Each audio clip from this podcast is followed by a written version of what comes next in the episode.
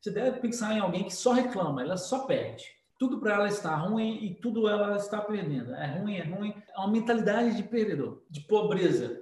Agora, o cara que tem a mentalidade de ganhador, as chances dele acertar na vida, ter sucesso na vida, dele fazer coisas grandes é muito alto.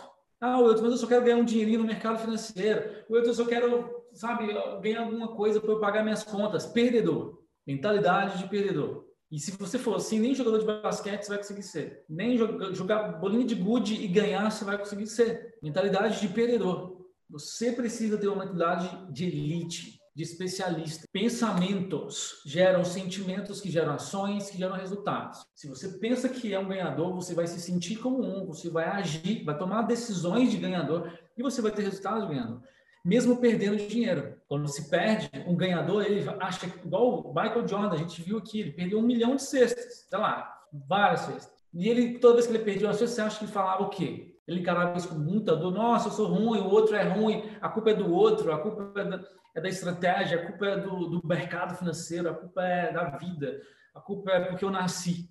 Não. Ele via lá e tentava de novo. Ele ia lá e tentava de novo. Ia lá e tentava de novo. Ganhador, até conseguir chegar no objetivo.